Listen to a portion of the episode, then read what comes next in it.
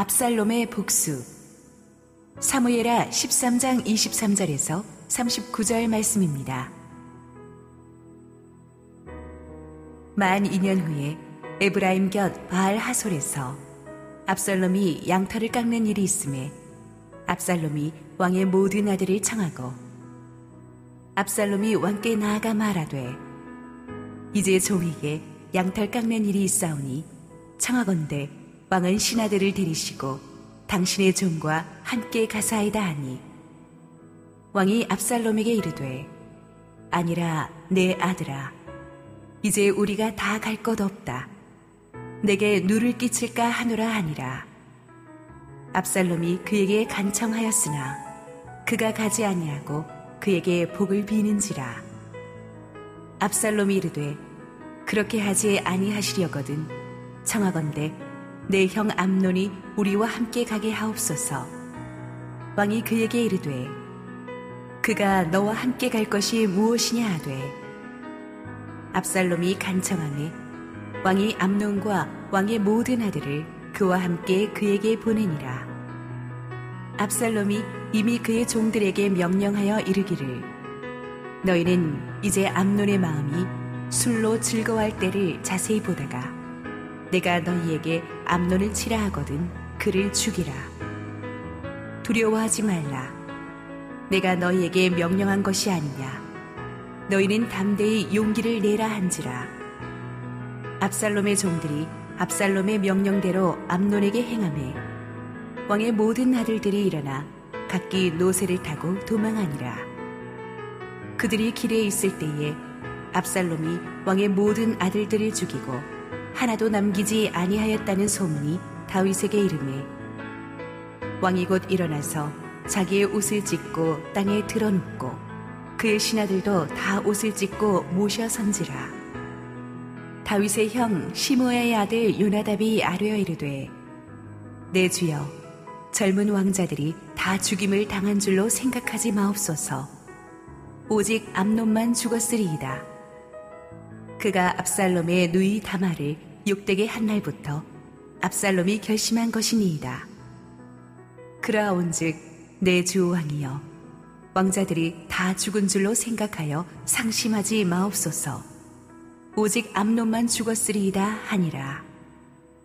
이에 압살롬은 도망하니라. 파수하는 청년이 눈을 들어보니 보아라 뒷산 언덕길로 여러 사람이 오는도다. 요나답이 왕께 아르되 보소서 왕자들이 오나이다.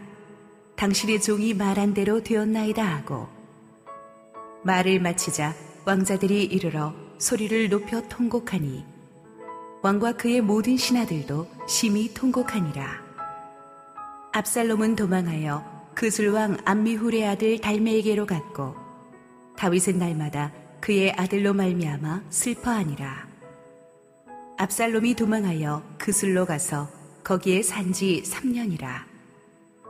다윗 왕의 마음이 압살롬을 향하여 간절하니 암노는 이미 죽었으므로 왕이 위로를 받았음이더라. 할렐루야 우리 하나님께 감사와 영광의 박수 올려드리겠습니다. 축복된 주일 현장 예배에 나오신 성도님들과 지금 실시간 온라인 생중계로 함께하고 계시는 국내 모든 성도님들에게 하나님의 은혜가 충만하게 임하기를 축원합니다. 우리 함께 기도하시고 말씀 보겠습니다. 사랑하는 아버지 은혜를 감사합니다. 오늘도 한국교회 모든 예배를 안전하게 지켜주시고 하나님 우리가 예배로 모이지 않으면 얼마나 힘이 빠지는지를 절감했지 않습니까? 예배를 지켜 주옵소서. 오늘도 부족한 종을 가리시고 오직 우리 주님 홀로 영광 받아 주시옵소서. 예수님 이름으로 기도했습니다. 아멘. 여러분은 화를 잘 내시는 편이십니까? 화날 때 어떻게 해결들을 하십니까? 나는 화 같은 거 내지 않는다고 하지 마십시오. 아, 예수님도 화는 내셨죠. 사람과 사람이 부대끼며 살아가는 세상에서 분노는 항상 풀 수 없는 숙제와 같이 우리를 괴롭혀 왔습니다. 특히 우리 한국 민족이 참 다혈질이잖아요. 화도 잘 내고 또 화도 쉽게 풉니다. 유럽에는 이태리 사람들이 우리 한국 민족과 좀 기질이 비슷한데요. 예수 믿고 나서도 이 분노의 문제를 참 해결하지 못하는 크리스천들이 참 많습니다. 사람마다 성격 유형에 따라서 분노를 다루는 그 어프로치가 틀린 것 같아요. 첫 번째 타입은 어, 다혈질입니다. 막 자그마한 일에도 그냥 툭 하면 분노가 폭발합니다. 누가 조금만 귀에 거슬리는 말을 하거나 자기 마음에 안 드는 행동을 하면 막 화를 내고 소리를 지르기 때문에 이 사람 비유를 거슬리지 않으려고 다들 조심합니다. 그런데 본인은 항상 그렇게 말합니다. 아, 그래도 난 뒤끝은 없다. 이미 앞끝으로 초토화를 시켰는데 뭘 뒤끝이 필요가 있겠어요? 이분의 문제는 너무 빈번하게 터지는 분노겠죠. 두 번째 타입은 좀처럼 쉽게 표현을 안 하고 꾹꾹 눌러두며 참다가 터지는 분입니다. 그래서 첫 번째 분보다는 훨씬 덜 자주 터지지만 한 번 터졌다 하면은 그냥 주변에 남아나는 게 없습니다. 이분의 문제는 축적되었다가 엄청난 강도로 폭발하는 분노죠. 그런데 진짜 무서운 건 세 번째 타입입니다. 이분은 드러내놓고 분노를 폭발하지 않습니다. 이 분노를 속으로 사귀면서 나중에 치밀한 복수를 계획하죠. 아, 이게 진짜 무섭습니다. 여러분, 일본에 보면은 이제 좀 남성들이 가부장적이고 여성분들이 굉장히 순종적입니다. 그래서 일본의 여성들은 굉장히 남편한테 스미마센, 스미마센 그러며 순종적인 것 같아서 사람들이 부러워하지만 남편 살해율이 또 제일 높은 데가 또 일본이에요. 세 번째 타입이거든요. 참고 참다가 상대가 방심한 틈을 타서 푹 복수하는 스타일인데 이게 진짜 무서운 거예요. 화낼 필요 있냐? 복수하면 되지. 오늘 본문에서 다루고자 하는 압살롬이 바로 이 유형의 사람입니다. 어, 지난주 본문의 스토리에서 우리는 암론이 다윗의 첫아들 암론이 아버지 다윗왕을 속이고 오히려 이용해서 자기 어, 이복누이 동생 다마를 성폭행한 끔찍한 스토리를 우리가 살펴보지 않았습니까? 다윗 왕실 전체가 아주 충격에 빠진 끔찍한 사건이었죠. 그런데 아버지 다윗이 이 못된 죄를 저지른 암론을 징계하지 않고 그냥 유야무야 넘어갑니다. 그래서 다말의 친오빠인 압살롬으로 하여금 이 복수를 결심하게 하는 빌미를 만들어 주죠. 23절을 보십시오. 만 2년 후에 에브라임 곁 바하솔에서 압살롬이 양털을 깎는 일이 있음에 압살롬이 왕의 모든 아들을 청하고 자 여기서 만 2년이 흘렀다. 이 끔찍한 사건이 있은 뒤에 2년 동안이나 압살롬이 복수하지 않고 기다렸다. 는 것은 이 압살롬이 얼마나 무섭고 치밀한 인물인가를 알려주죠. 2년 동안에 그는 젊은 혈기를 억누르면서 모두가 방심할 때까지 준비가 완전히 치밀하게 갖추어질 때까지 기다리고 기다렸어요. 그런데 사실 이 2년의 기간은 다윗이 암론의 죄악을 바로잡고 뒤늦게라도 압살롬의 이 복수의 마음을 누그러뜨리기에 충분한 기간이었습니다. 하지만 다윗은 2년 동안도 여전히 이 암론의 죄를 방치하고 확실한 징계를 내리지 않았습니다. 아마도 왕위 계승 1순위의 이 암론을 벌함으로써 왕가의 명예를 추락시키고 싶지 않은 좀 세상적인 생각이 있었던 것 같아요. 그러나 그것은 세상의 제국의 왕이 하는 것이고 하나님의 나라 이스라엘을 다스리는 왕은 절대로 그렇게 해서는 안 되죠. 그렇게 문제가 해결되지를 않습니다. 결국 다윗왕의 그 우유, 우유부단하고 미온적인 태도가 압살롬의 불만을 야기시켰어요. 왜 아버지는 범죄한 저 끔찍한 범죄한 자를 징계하지 않는가? 왜 아버지는 피해자인 내 너희 동생 다말에게 또 나에게 와서 위로를 하고 사과를 하지 않는가? 왜 암론으로 하여금 사과를 시키지 않는가? 이런 분노의 마음이 압살롬의 마음에서 이제 복수로 이어지게 된 것입니다. 그야말로 호미로 막을 것을 가래로 막아야 하는 사태로까지 발전한 거예요. 하나님께서 주신 이 사태를 돌이킬 수 있는 이 귀한 시간을 다윗의 우유부단함으로 낭비해 버렸습니다. 여러분, 쓰레기를 버리지 않고 쓰레기통 뚜껑만 덮는다고 이게 해결이 되겠습니까? 우리가 죄 문제를 영적으로 회개하고 해결할 수 있는 시간을 하나님이 주셨을 때 다윗이 그걸 낭비해 버린 거예요. 우리가 하나님 주신 기회를 놓쳐버리면 영적으로 해결을 하지 않으면 죄는 반드시 뜻하지 않은 때 우리로 하여금 혹독한 대가를 치르게 할 것입니다. 다윗이 보기에는 끝난 일인데 이게 끝난 일이 아니었어요. 암론도 처음에는 이 다말의 친오빠 압살롬의 복수를 조금 경계하고 조심했을 거예요. 또 아버지 다윗이 자기를 무섭게 채찍질하지 않나 그것도 경계했을 텐데 압살롬 쪽에서도 잠잠히 아무 말이 없고 아버지 다윗도 잠잠히 아무 말이 없으니까 암론은 2년이라는 시간이 지나면서 마음을 놓았습니다. 오만방자해졌을 것입니다. 그러면 그렇지. 왕위 계승 1순위인 황태자 나를 아버지도 뭐 어떻게 하겠어. 압살롬도 나를 어떻게 하겠어. 이런 생각을 하게 된 거예요. 그러나 그것은 암론의 오만방자한 착각이었습니다. 죄는 시간이 간다고 해결되는 게 아니죠. 어디로 가든 어, 아무리 세월이 흐르든 죄는 죄값을 치를 때까지 죄인을 따라가죠. 다윗이 징계하지 않았다 해도 암론이 가서 회개를 했었어야죠. 다말 앞에 가서 무릎 꿇고 사과하고 압살롬 앞에 가서 회개하고 사죄하고 하나님과 사람 앞에서 이렇게 뼈아픈 회개의 모습을 보였더라면 이렇게 사태가 악화되지 않았을 거예요. 유야무야 징계하지 않은 무기력한 아버지 다윗, 회개하지 않은 이 오만한 아들 암론, 이 둘의 합작품으로 압살롬의 복수의 길을 열어 주었습니다. 2년이 지난 후에 압살롬이 양털을 깎는 일이 있었다고 했는데 유목민들에게 있어서 양털 깎는 날은 큰 축제입니다. 농부들에게 있어서 추수하는 날과 똑같아요. 김장 담그는 날이에요, 그냥. 온 동네 이웃 주민들을 다 불러서 잔치를 하는 것입니다. 그래서 압살롬에게는 당연히 아버지와 그 다른 왕자 형제들 다 초대할 수 있는 정말 자연스러운 명분이 주어진 거예요. 압살롬은 처음에는 아버지 다윗도 오시라고 막 간청을 합니다.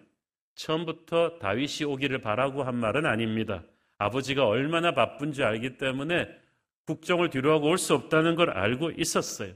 그럼에도 불구하고 다윗에게 와달라고 한 것은 아버지가 못 오면 그 다음 왕이 계승자인 암론이라도 오게 할 수 있는 그 구실을 만든 거예요. 그리고 그 트랩에 다윗은 그대로 걸려들었어요.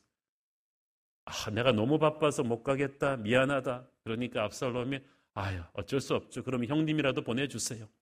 그래서 다윗이 거절할 수 없는 명분이 되어서 암론도 다른 왕자들과 함께 가게 된 것입니다. 이번에도 보니까 다윗이 지난번에 암론이 다마를 성폭행할 때도 중간에서 이용당했잖아. 그 거짓말에 속아서 다마를 병문안 가게 한 그 이용당한 게 다윗이었는데 이번에도 압살롬이 안론을 암살하는 계획에 또 아버지 다윗을 이용합니다.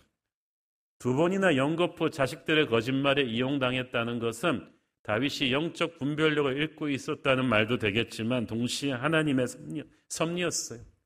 자신의 자녀들에게 임하는 무서운 재앙을 통해서 다윗이 자기가 저질렀던 그 죄의 결과가 얼마나 커지는지를 직접 깨닫게 하시려는 것이었습니다.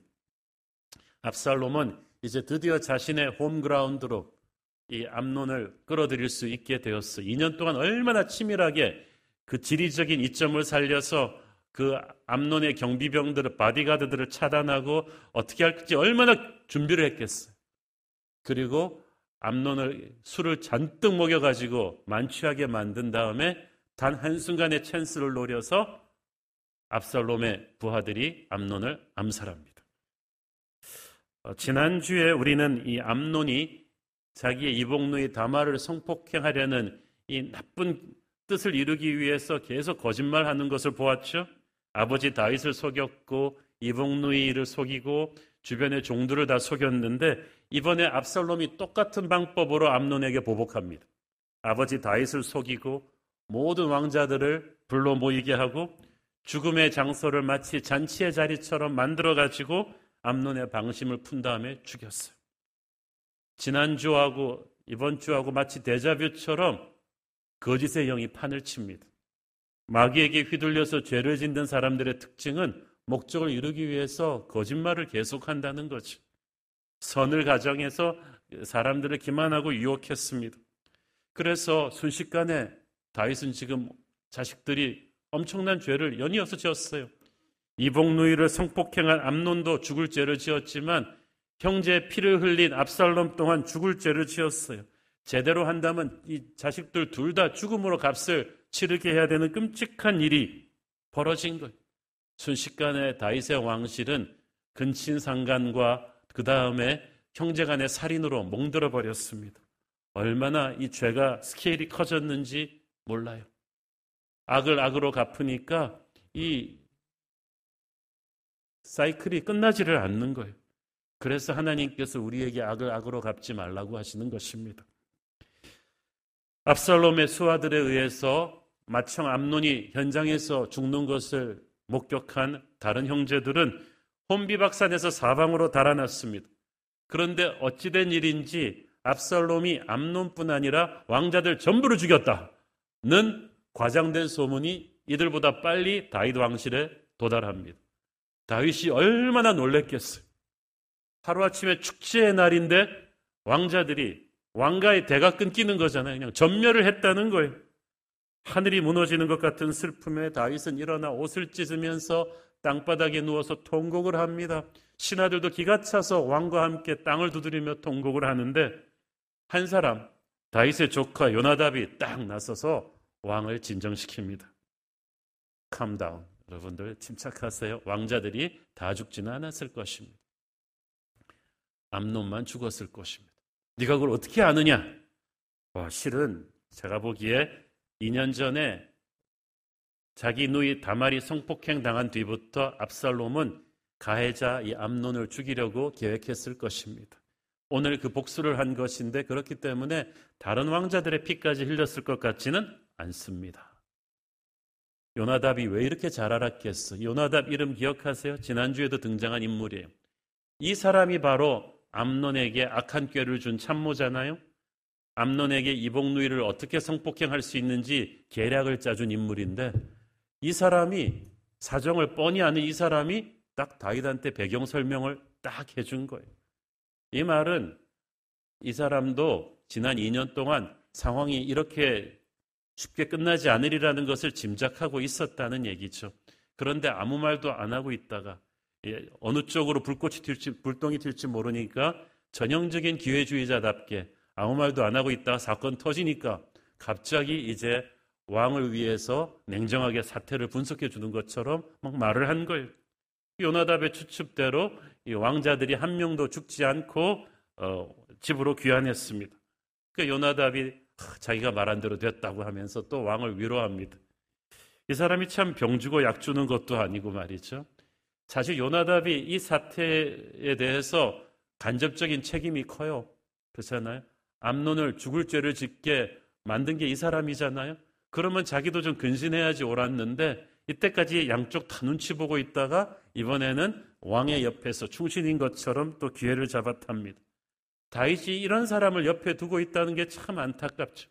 또 어찌됐든 어, 이 다윗 왕은 맏아들 암론의 비참한 죽음의 소식을 듣고 그것도 살인자가 다른 아들 압살롬이라는 소식에 너무너무 기가 차서 통곡을 합니다.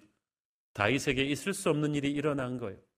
사람들은 의외로 죄를 가볍게 생각하고 죄에 대해 무감각합니다. 특히 다윗처럼 힘 있는 사람들은 좀 그렇게 생각하는 것 같아요. 내가 좀 죄를 지었어도 나는 보통 사람들은 아니고 힘을 가졌기 때문에 뭐 내가 가진 거를 죄가 흔들지 못할 것이다. 이런 아니라는 생각을 하는 것 같아요. 오늘날도 보면은요. 우리나라에서 힘 있다는 사람들이 보통 일반인들은 그 죄명만 거론돼도 감옥에 갈 일을 다 지어놓고도 너무나 뻔뻔해요. 자기가 힘을 가진 사람이니까 자기는 괜찮을 거라고 생각하는 것 같습니다. 그러나 그것은 얼마나 나이브한 생각이에요. 특히 하나님의 사람은 절대 그럴 수 없어요. 다윗 왕은 그 당시 절대 권력자예요. 그의 존재 자체가 신성 불가침이에요. 아무도 건드리지 못하는데 하나님이 딱 치기로 작정하시니까 다윗은 끔찍한 고통을 겪기 시작합니다. 자기 죄의 결과로 자식들이 서로 근친상간하고 그리고 서로 죽이는 것을 지금 계속 목격해야 되는 거예요. 죄를 가볍게 생각하지 마십시오. 하나님의 사람의 죄는 영적으로 해결하지 않으면 우리가 가진 모든 것을 무너뜨릴 것입니다. 그래서 전력을 다해서 우리는 죄와 싸워야 되는 거예요. 37절 읽습니다. 압살롬은 도망하여 그술왕 암미울의 아들 달메에게로 갔고 다윗은 날마다 그의 아들로 말미암아 슬퍼하니라. 압살롬은 자신의 외할아버지 달메에게로 정치적인 망명을 합니다. 아무래도 아버지가 이번 죄는 용서하지 않을 것 같았던 모양이에요. 그래서 3년 동안 다윗의 분노가 풀릴 때까지 이제 거기에 있게 되죠. 그리고 세월이 지나면서 이제 정말 다윗의 분노는 서서히 사그라들기 시작하지만은 그것은 또 다른 비극을 우리가 다음 주에 다루게 될 비극으로 우리를 데려갑니다. 자, 오늘의 본문을 보면서 우리는 이 분노와 복수의 문제에 대해서 참 심각하게 생각하지 않을 수가 없습니다. 이게 그 당시 일뿐만 아니라 오늘의 일이기 때문에 그래요. 압살롬은 자기 누이 동생 다마를 성폭행한 암론에 대한 분노를 2년 동안 영적으로 해결하지 않았어요. 그냥 가슴에 홀홀 태우고 불태우고 있다가 마침내는 복수의 칼을 휘둘르죠. 그런데 복수에는 성공했지만 이게 압살롬 생각했던 것처럼 속 시원하게 끝나지 않았습니다. 암론 한 사람의 죽음으로 끝난 것이 아니라 수많은 사람들의 피를 흘리는 나라의 근간을 흔드는 엄청난 사건의 도화선이 되어버리죠. 분노와 복수는 단순히 거기서 끝나지 않아요. 지역적인 피해로 끝나는 게 아니라 순식간에 산 전체를 태우는 파괴력이 있습니다. 그래서 하나님께서는 우리의 분노의 문제를 심각하게 보시는 거예요. 작은 불꽃일 때 이 분노의 문제를 다루지 않으면 이것이 순식간에 모든 것을 태워버리는 산불이 될 수도 있기 때문이죠. 크리스천이 된 뒤에도 우리는 종종 이 분노의 문제와 씨름합니다. 그것도 예수 안 믿는 사람을 향한 분노가 아니라 같이 예수 믿는 사람들끼리 형제들 간의 분노의 감정을 해결을 못하고 있는 분들이 많아요. 그리고 여기에 대해서 성경은 아주 심각하게 경고하고 있습니다. 요한일서 3장 15절을 보십시오. 그, 그 형제를 미워하는 자마다 살인하는 자니 살인하는 자마다 영생이 그 속에 거하지 아니하는 것을 너희가 아는 바라.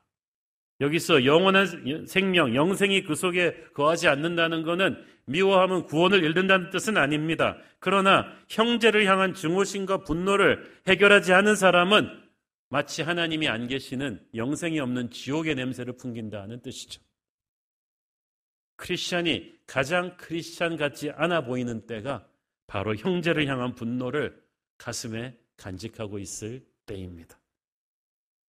그러면 그에게서 지옥의 냄새, 마귀의 냄새가 납니다.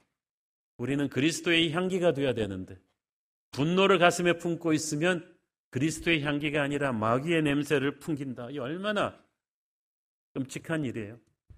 그래서 우리가 이 가슴 속의 분노를 해결을 해야 되는 거예요. 마태복음 5장에 보면 예수님께서는 형제에게 분노하는 자는 심판을 받게 될 거라고 하셨어요. 그래서 교회에 와서 예배를 드리고 있는 도중에라도 이 분노와 증오의 마음을 해결하지 못하고 있는 게 생각나거든 뛰쳐나가서 이 문제를 형제와 화목하고 돌아오라고 했어요. 그럴 정도로 내재된 분노는 우리의 예배를 망가뜨리고 우리의 신앙생활을 병들게 해버리는 거예요. 근데 아직까지 제가 설교하는 동안에 중간에 뛰쳐나간 분은 아무도 없었어요. 뭐가 제가 지금 잘못하고 있는 거지. 우리의 가슴 속에 분노로 병든 영혼을 우리가 해결을 해야 되는데 어떻게 해결을 해야 됩니까? 먼저 어떻게 해결하지 말아야 될지는 하나님이 분명히 말씀하셨어요. 예수님께서는 절대 네가 복수의 칼을 휘둘러서는 안 된다고 하십니다. 아, 세상 사람들은 그렇게 생각해요. 압살롬은 그렇게 생각했을 거예요. 화낼 필요 없지. 똑같이 갚아주면 되니까. 눈에는 눈, 이에는 이로 갚아줄 것이다. 복수를 결심합니다. 그리고 그래서 분노는 곧바로 내게 상처를 준 상대에게 대한 복수로 나를 불타게 하기 때문에 이 분노와 복수는 꼭 샴 쌍둥이 같아요. 같이 가는 거예요. 그래서 분노하는 자마다 살인하는 자라는 게 무슨 말이겠어요? 손으로 행동하지 않았을 뿐이지 언제든지 살인할 수 있는 포텐셜을 분노하는 자는 가지고 다닌다는 거예요. 당장 보복할 힘이 없다면 꿈속에서라도 보복할 수 있는 방법을 모색하겠죠. 그런데 복수는 당장에 성공한다 해도 뒤끝이 좋지가 않아요. 반드시 또 다른 복수를 불러오게 됩니다. 예수님께서 왜 칼로 쓰는 자는 칼로 망한다고 하셨겠어요? 폭력은 반드시 또 다른 폭력을 불러오기 때문이에요. 칼로 나라를 건국한 나라치고 칼로 망하지 않은 나라 있습니까? 아무것도 없어요. 칼은 세상적인 힘입니다. 여러분 혹시 복수하기 위해서 칼을 쓰셨습니까? 지금 쓰려고 하고 있습니까? 그러면 속이 시원해질 것 같습니까? 오히려 하나님의 진노를 머리에 쌓을 것입니다. 그래서 여러분 칼을 버리셔야 돼요. 우리가 이제 12월 달이잖아요. 한 해를 이제 정리할 때가 되었는데 여러분 달력 한 장 뜯는다고 새로운 해가 오지 않습니다. 우리의 마음 속에 있는 이 분노와 미움의 달력을 뜯어야 돼요. 이거를 정리하지 않고 나서는 우리는 절대 새로운 미래로 도약할 수가 없어요. 그건 마치 이 멀리 뛰게 하는 선수가 여기다가 엄청난 쇠공을 들고 뛰겠다는 것과 똑같아요. 우리의 미래로 도약하는 힘을 막는 결정적인 장애물 중에 하나가 해결되지 않는 분노일 거예요. 몽테크리스토 백작은 결코 비전의 사람으로 살 수가 없어요. 복수는 비전이 될 수가 없으니까. 그렇지만 사실 압살롬의 입장에 우리를 놓고 생각해 보면 정말 화는 났을 거예요. 용서하기 어려웠을 거예요. 여러분 같으면 눈에 넣어도 아깝지 않을 사랑하는 누이를 성폭행한 인간을 가만두겠습니까? 그것도 반성의 기미는 전혀 없이 거리를 활개치고 다니는 그 사람을 용서하기 정말 쉽지 않았을 거예요. 여러분, 원수를 사랑하라는 이 말씀은요, 세상에서 가장 실현하기 힘든 성경 말씀이에요. 이 설교하고 있는 저도 쉽지 않습니다. 설교하다가 가끔 설교자가 굉장히 캥기는 말씀이 있어요. 나도 못하면서 이걸 성도들에게 설교할 수 있는가? 특히 오늘의 본문. 왜냐하면 나는 지금 압살롬의 입장을 더 공감을 느끼거든요. 이걸 그냥 야 가만둘 수가 없다. 나의 직업을 빼앗아가고 나를 왕따시킨 사람, 나에 대해서 온갖 거짓된 악성 루머를 퍼뜨린 사람, 그것도 남도 아니고 내가 믿어주고 거둬주고 기회를 주고 그런 내 선의를 배신하고 나를 그렇게 상처 주고 떠난 사람을 어떻게 용서할 수 있겠습니까? 너무나 어렵습니다. 영화나 드라마 같은 데 보면 복수하면 속이 시원할 것 같고 복수 못하는 사람은 바보 같아 보여요. 그래서 복수를 못하면 욕이라도 해주고 싶어요. 나를 버리고 가시는 님은 심리도 못 가서 발병 나라는 게 우리나라 민족 정신이잖아요. 그런데 복수는 오히려 하는 사람의 마음을 미움으로 파괴시킵니다. 마귀는 이 얘기는 안 해줘요. 그러나 복수는 하는 나를 먼저 죽이는 일이에요. 여러분, 암론을 죽이겠다는 일념으로 살아온 압살롬의 지난 2년은 지옥 같았을 거예요. 24시간 암론을 생각했을 거예요.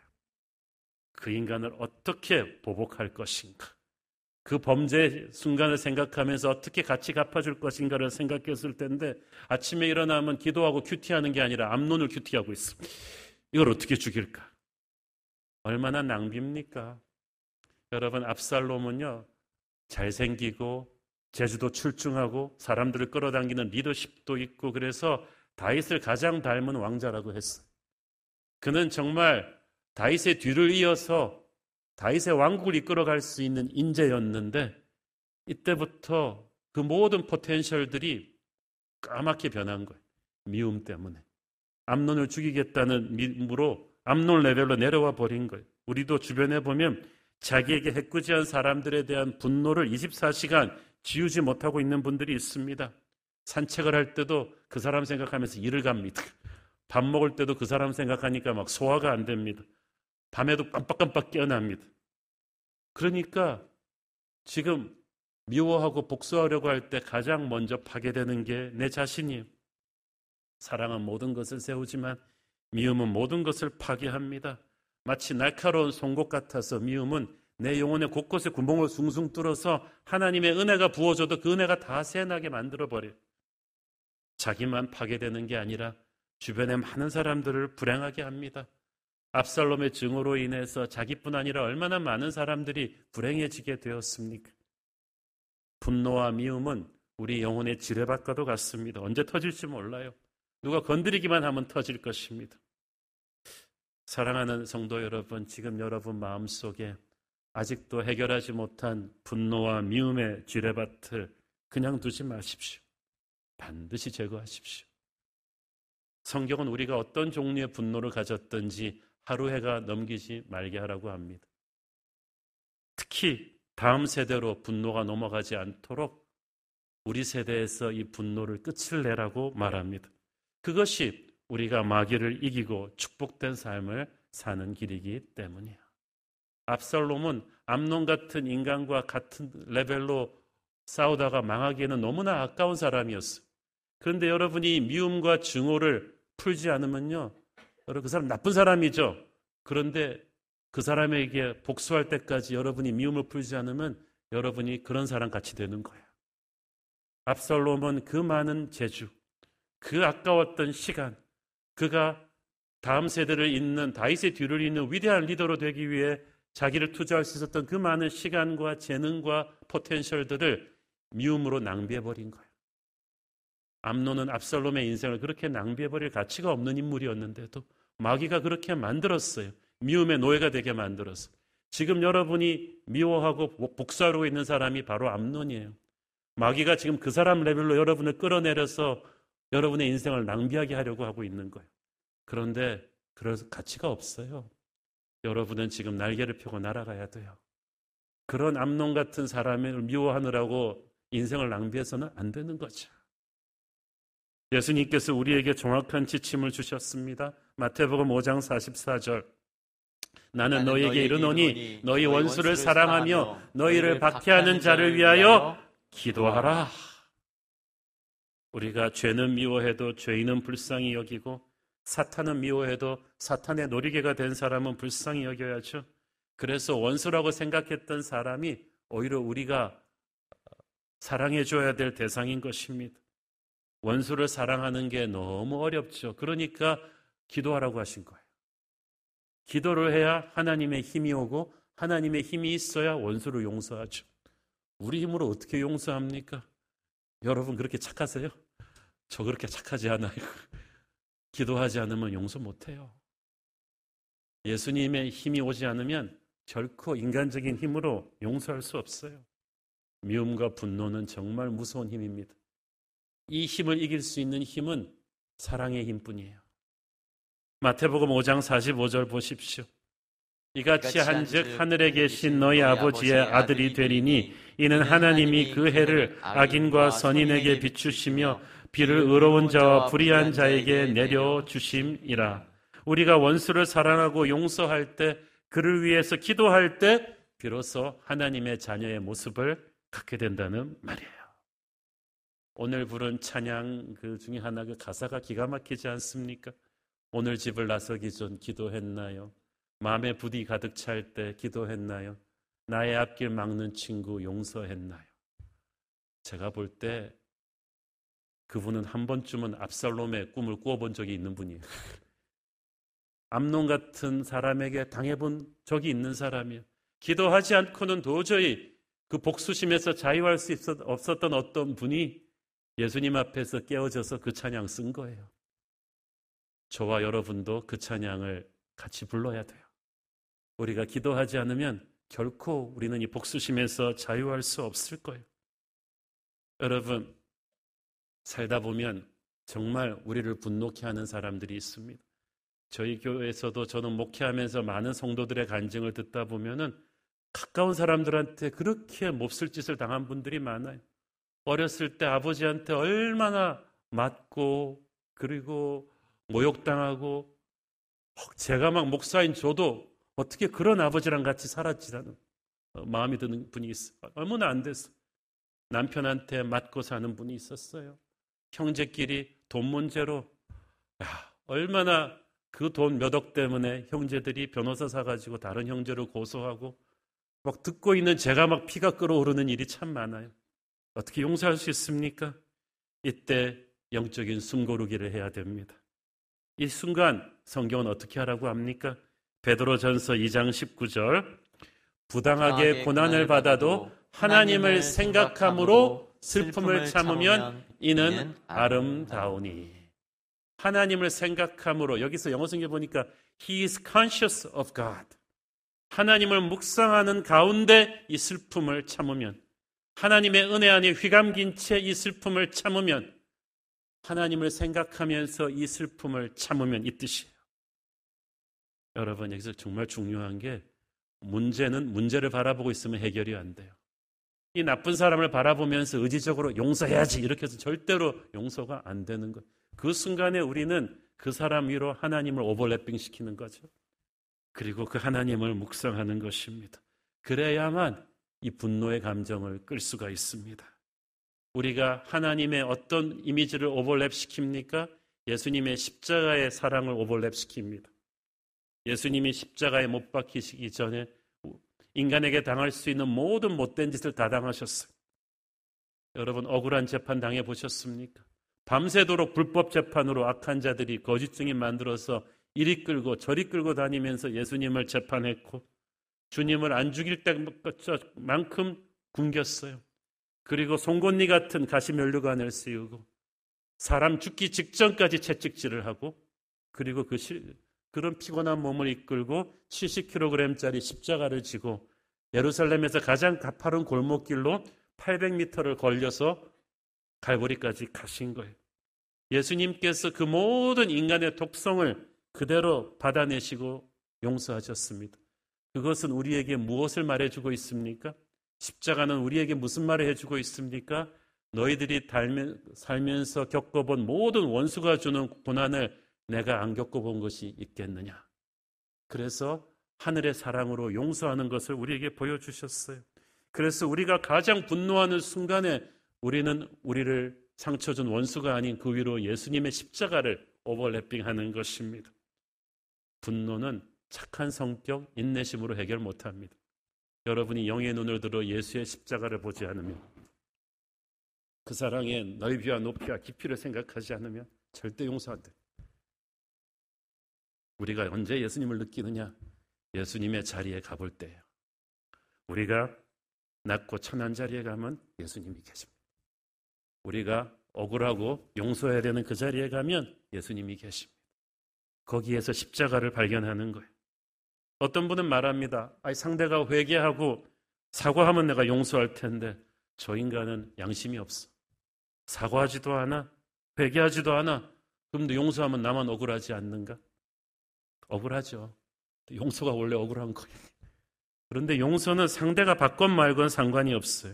왜냐하면 용서는 그 사람을 위해서가 아니라 무엇보다 나 자신을 위해서 하는 거예요. 예수의 이름으로 용서함으로써 우리는 비로소 미움의 사슬에서 자유할 수 있기 때문이에요. 그러나 우리가 용서하지 않으면 아까 말씀드린 대로 마귀가 우리를 가지고 할 수 있는 게 너무 많아요. 우리가 용서를 하면 마귀가 우리를 가지고 할 수 있는 일이 없어지는 거예요. 그런데 그 미움을 품고 있으면 마귀는 내 인생을 가지고 난도질을 할 수 있어요. 그 위대했던 제2의 다윗이 될 수 있었던 압살롬의 날개를 다 꺾어 부순 것이 바로 마귀가 준 증오였어요. 다윗이 될 수 있었던 압살롬이 암론이 되어버린 것은 미움으로부터 자유하지 못했기 때문이에요. 우리가 용서하고 놓아보냄으로써 비로소 자유케 됩니다. 예수의 사랑으로 원수를 용서하면서 동시에 우리는 하나님의 정의를 믿어야 합니다. 로마서 12장 19절 21절을 보십시오. 내 사랑하는 자들아 너희가 친히 원수를 갚지 말고 하나님의 진노하심에 맡기라 기록되었으되 원수 갚는 것이 내게 있으니 내가 갚으리라고 주께서 말씀하시니라 네 원수가 줄이거든 먹이고 목마르거든 마시게 하라 그리함으로 네가 숯불을 그 머리에 쌓아 놓으리라 악에게 지지 말고 선으로 악을 이기라. 아멘. 악에게 지지 말고 선으로 악을 이기라는 말이 이 맥락에서 나온 거예요. 용서의 맥락에서. 용서야말로 가장 위대한 악을 이기는 선입니다. 마귀는 용서하는 사람에게서 더 이상 장난질 할 수가 없어요.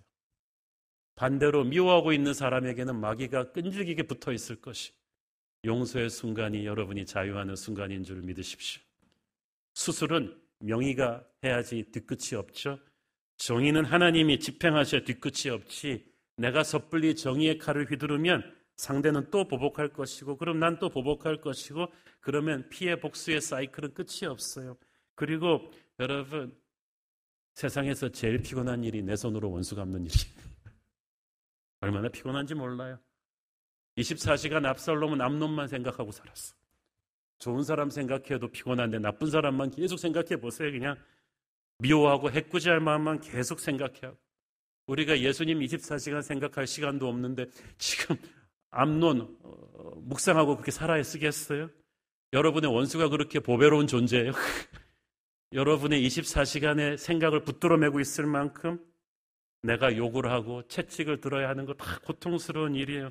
하나님이 주신 꿈을 향해 매진해야 될 내 소중한 시간, 에너지, 감정을 그런 원수한테 낭비해서야 쓰겠습니까? 그래서 하나님께 원수 갚는 건 맡겨드리고 정말 사악하고 못된 사람이라면 하나님이 반드시 정의를 집행하실 것을 믿으세요. 여러분 하나님을 믿으시면 그걸 믿어야죠. 하나님이 원수를 갚아주시는 방법 중에 하나가 우리를 원수의 목전에서 높여주시는 것입니다. 여러분, 원수가 지금 죽으면 안 돼요. 죽기 전에 꼭 우리가 잘 되는 걸 봐야 돼요. 그래서 10편 23편에 보면은 원수의 목전에서 내게 상을 베푸시는 도다. 기가 막힌 말씀 아닙니까? 원수는 내가, 자기가 내게 상처 준 걸로 내가 망해야 되는데, 내게 상처를 줬는데 내가 상처를 안 받았어요.